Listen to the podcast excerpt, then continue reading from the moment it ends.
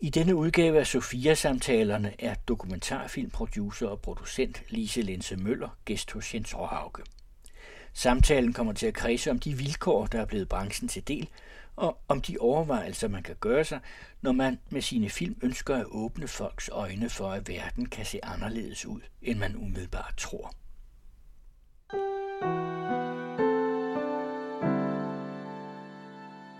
Vi har inviteret Lise Lense Møller ind til den næste Sofia-samtale, og Lise er i filmbranchen, dokumentarist, og har også lavet nogle børnefilm, og Lise har været indstillet til et hav af priser, eller rettere hendes film har.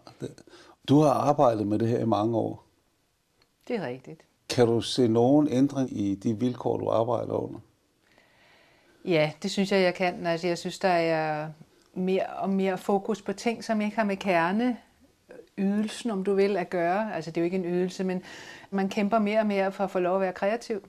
Og det er ikke specielt inspirerende i mine øjne.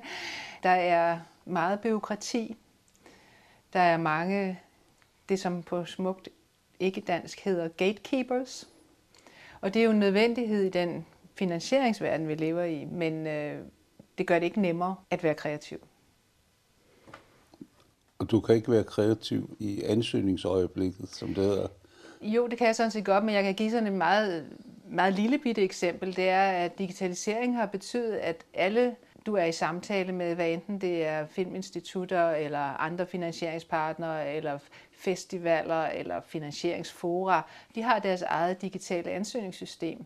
Så du bruger en meget stor del af din tid til at skrive om. Altså fordi så skal det være 300 år, 800 år, 900 år og så. Og før lavede man den bedste præsentation, man synes man kunne. Og nu laver man den om i al evighed, hvad der ikke nødvendigvis er så befordrende for arbejdet. Eller det tager i hvert fald en masse tid, som kunne bruges bedre. Så den kreative proces skal igennem sådan en digital korsettering, kan man sige, inden man kan få lov til at udfolde sig? Ja. Så lad os prøve at vende tilbage til, når nu vi ser bort fra, fra de der benspænd, der ligger i det. Hvad er kerneydelsen? Altså når man laver film, så handler det jo om, at der skal komme en film ud af det, som nogen skal se. Og det, nogen er ikke nødvendigvis alle, men man skal ramme nogle mennesker. Ellers er det ikke så vigtigt, fordi mm. det man laver, især når man laver dokumentarfilm, eller for den sags skyld også arthouse-film, det er jo, at man gerne vil påvirke noget. Man har noget, man gerne vil ud med.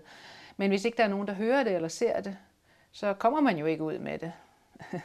så man skal ramme mm. nogen. Men man skal også have enorm integritet over for selve projektet.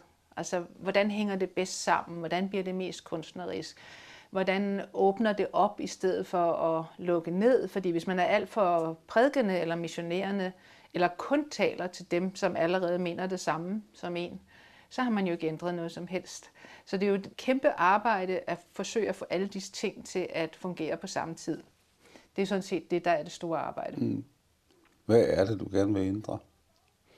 når nu vi snakker om dannelse, så, så er en meget stor del af dannelse for mig, er jo at bevare et åbent og nysgerrigt forhold til hele verden. Altså at være i en evig dialog med verden. Jeg, jeg oplever dannelse som, nu ved jeg godt, det er et navnord, men jeg oplever det som et verbum, altså et udsagnsord, fordi det er jo noget med at være i proces altid og acceptere. Altså hvis man ser på dannelse som et navnord, så er det jo noget, noget man har eller ikke har. Mm.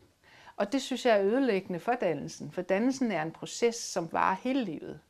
Det er en attitude til verden, ligesom det at lave dokumentarfilm. Man er nysgerrig, man er åben, man prøver at få indblik i andre typer af sandheder, andre typer af perception, og lære af det, forandre sig af det. Og lige sådan vil man gerne have, at de film, som så bærer nogle af disse budskaber med sig, eller andre måder at se på andre perspektiver, at de påvirker andre mennesker til at tænke, nå, gud, måske er det ikke helt, som jeg troede, eller måske kan det også være anderledes, eller nej, hvor inspirerende. Det er jo det.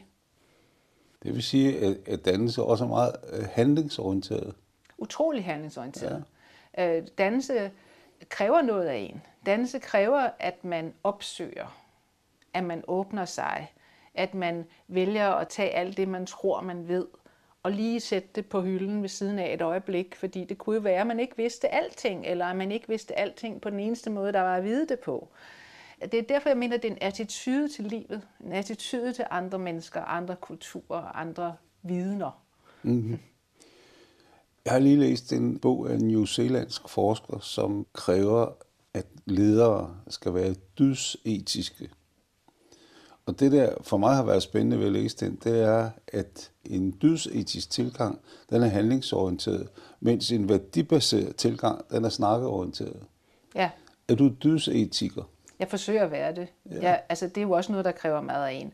Ja. Øh, og jeg er sikker på, at jeg ikke lykkes med det altid, men, men øh, det forsøger jeg. Og er det i øh, Aristoteles forstand af dyder, eller er det i den moderne, hvor alle sønderne er, er vendt om til positive begreber? Nej, så, det, sådan tror jeg ikke ser på det.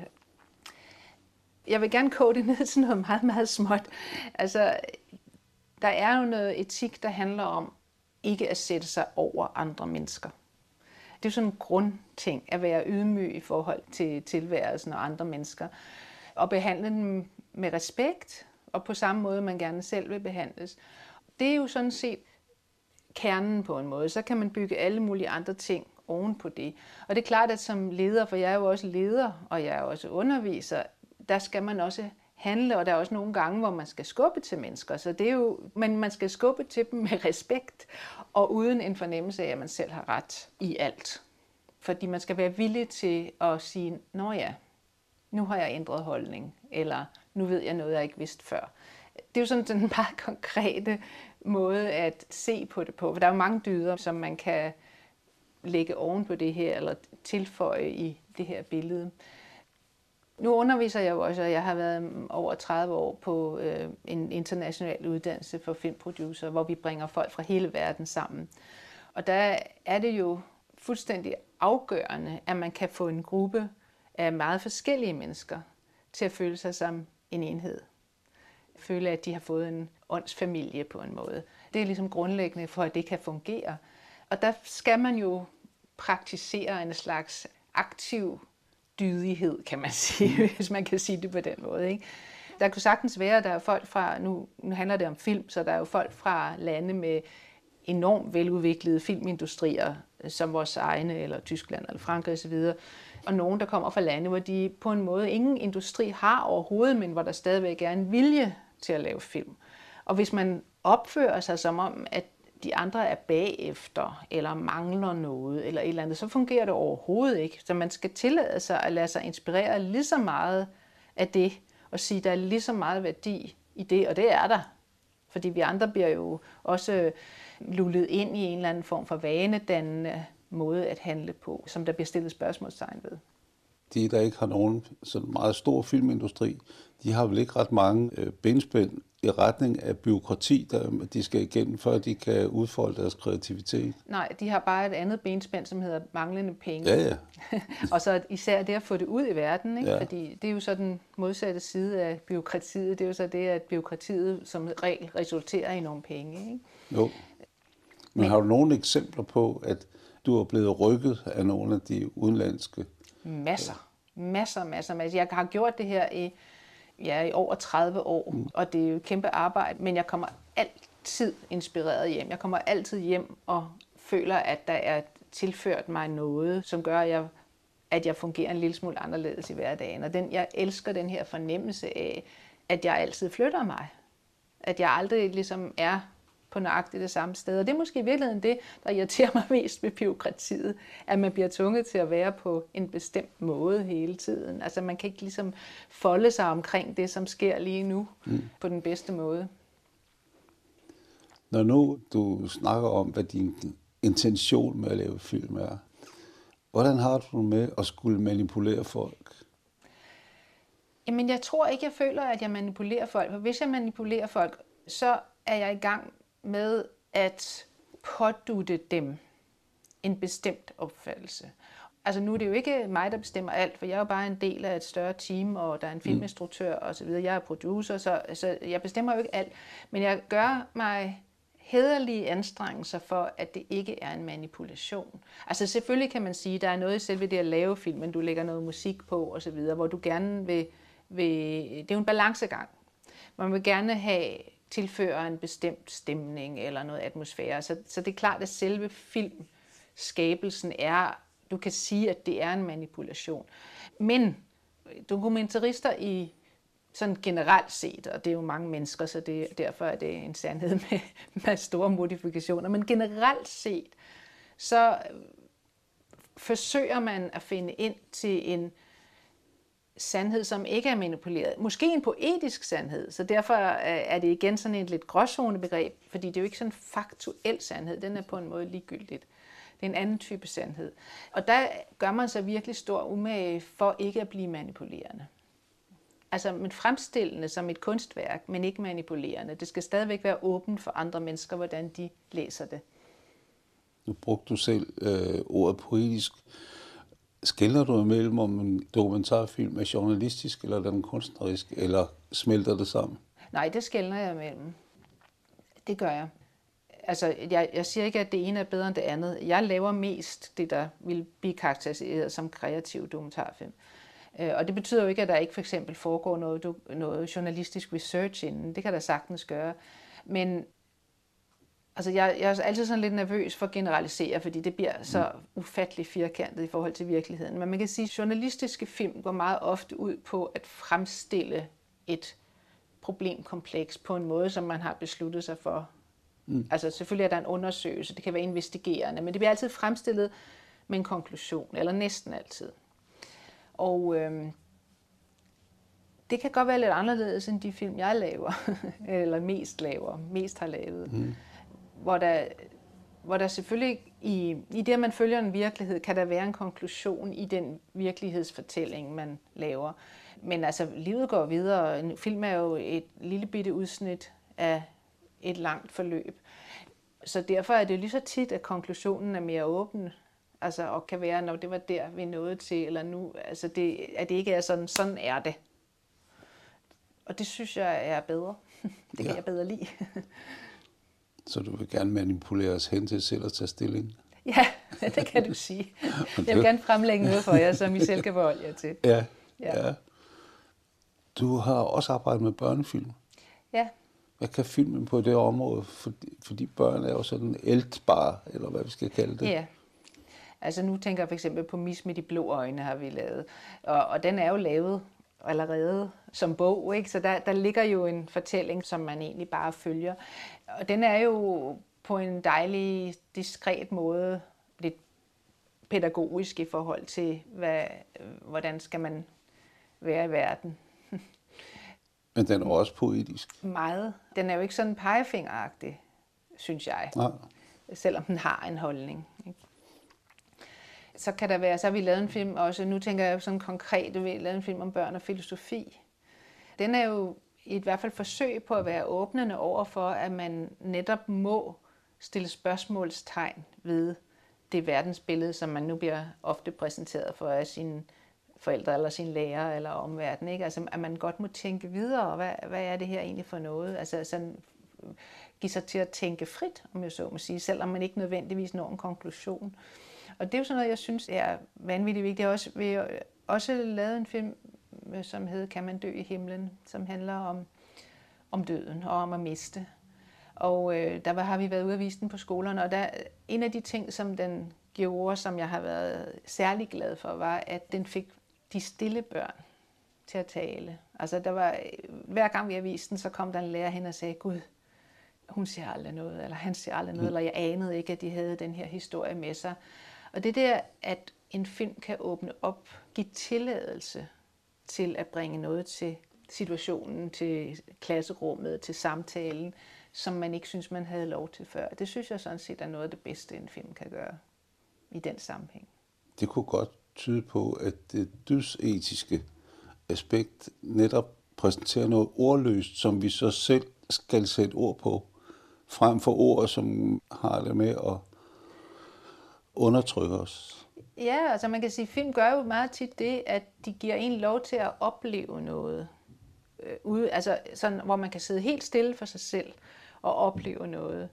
Og blive inspireret til at efterligne det på den måde, man nu selv har lyst til, som passer til ens eget temperament.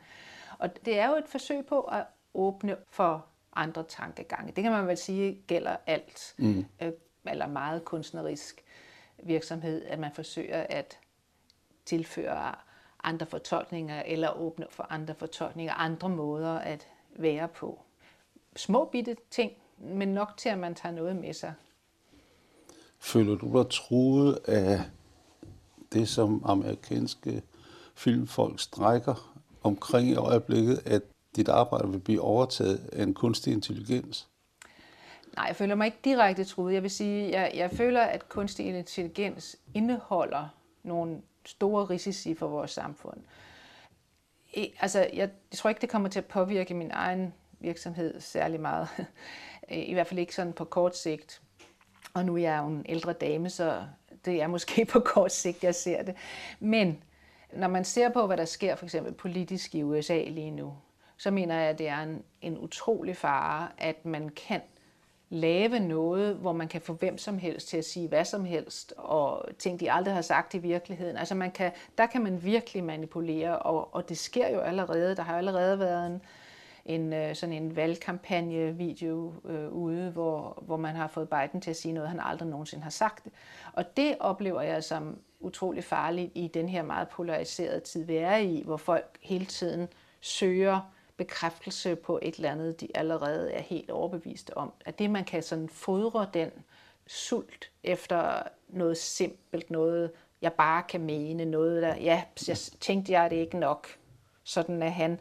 Altså den tendens, som er så stærk lige nu i vores samfund, den er jeg bange for kan fodres voldsomt meget af AI, fordi der er jo ikke nogen stor vilje til at spørge, var det nu også sandt, eller sagde han virkelig det, eller gå ved om den her video er ægte. Altså det er den form for arbejde, som der ligger i at forholde sig kritisk til ting. Det arbejde er der mange, der ikke foretager sig lige nu. Mm. I går åbnede politikens WordPress-fotoudstilling, mm.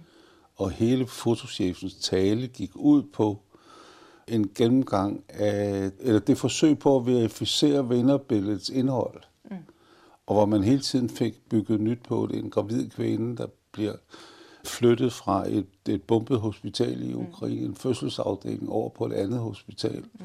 Og han satte navn på, han satte oplysning på, om at øh, kvinden blev overført, men både kvinden og den nyfødte baby døde. Og sådan. Men vi fik hele mm.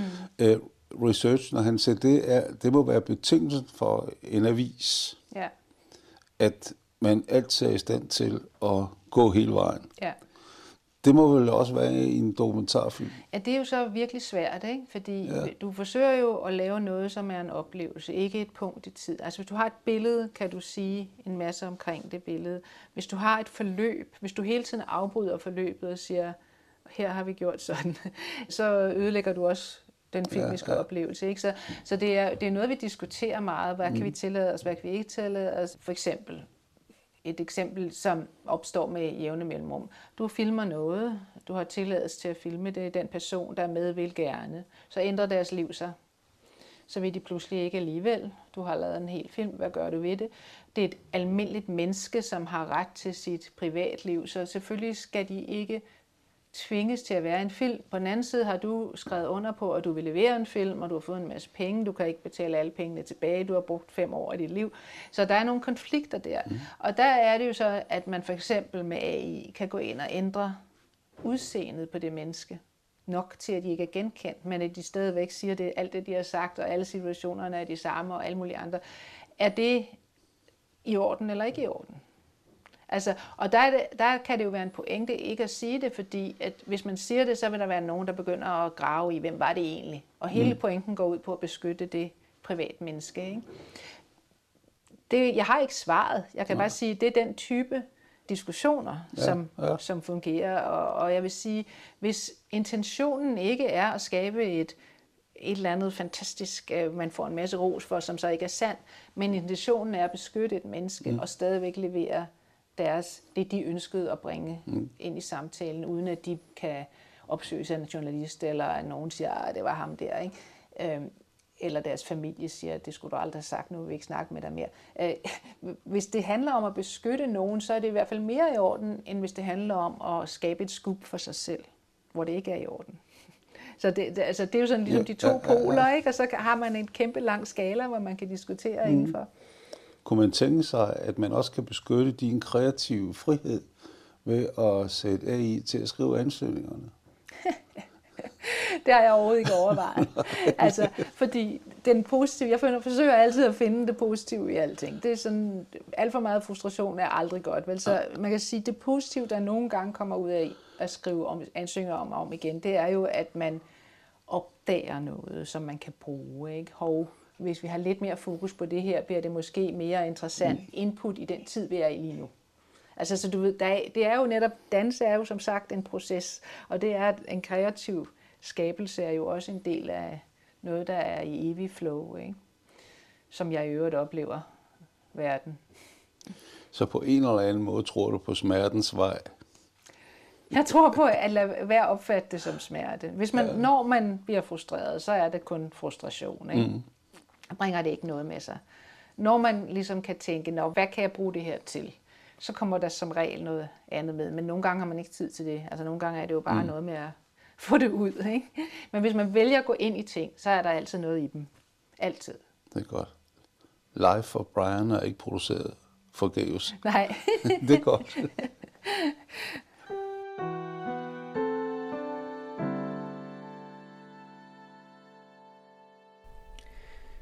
Jens Århauge havde besøg af filmproducer og producent Lise Linse Møller, som fortalte om sine bestræbelser på at lave film, der prikker til folks forudfattede meninger om deres verdens indretning. Det var udgave nummer 30 af den anden radios Sofia Samtaler.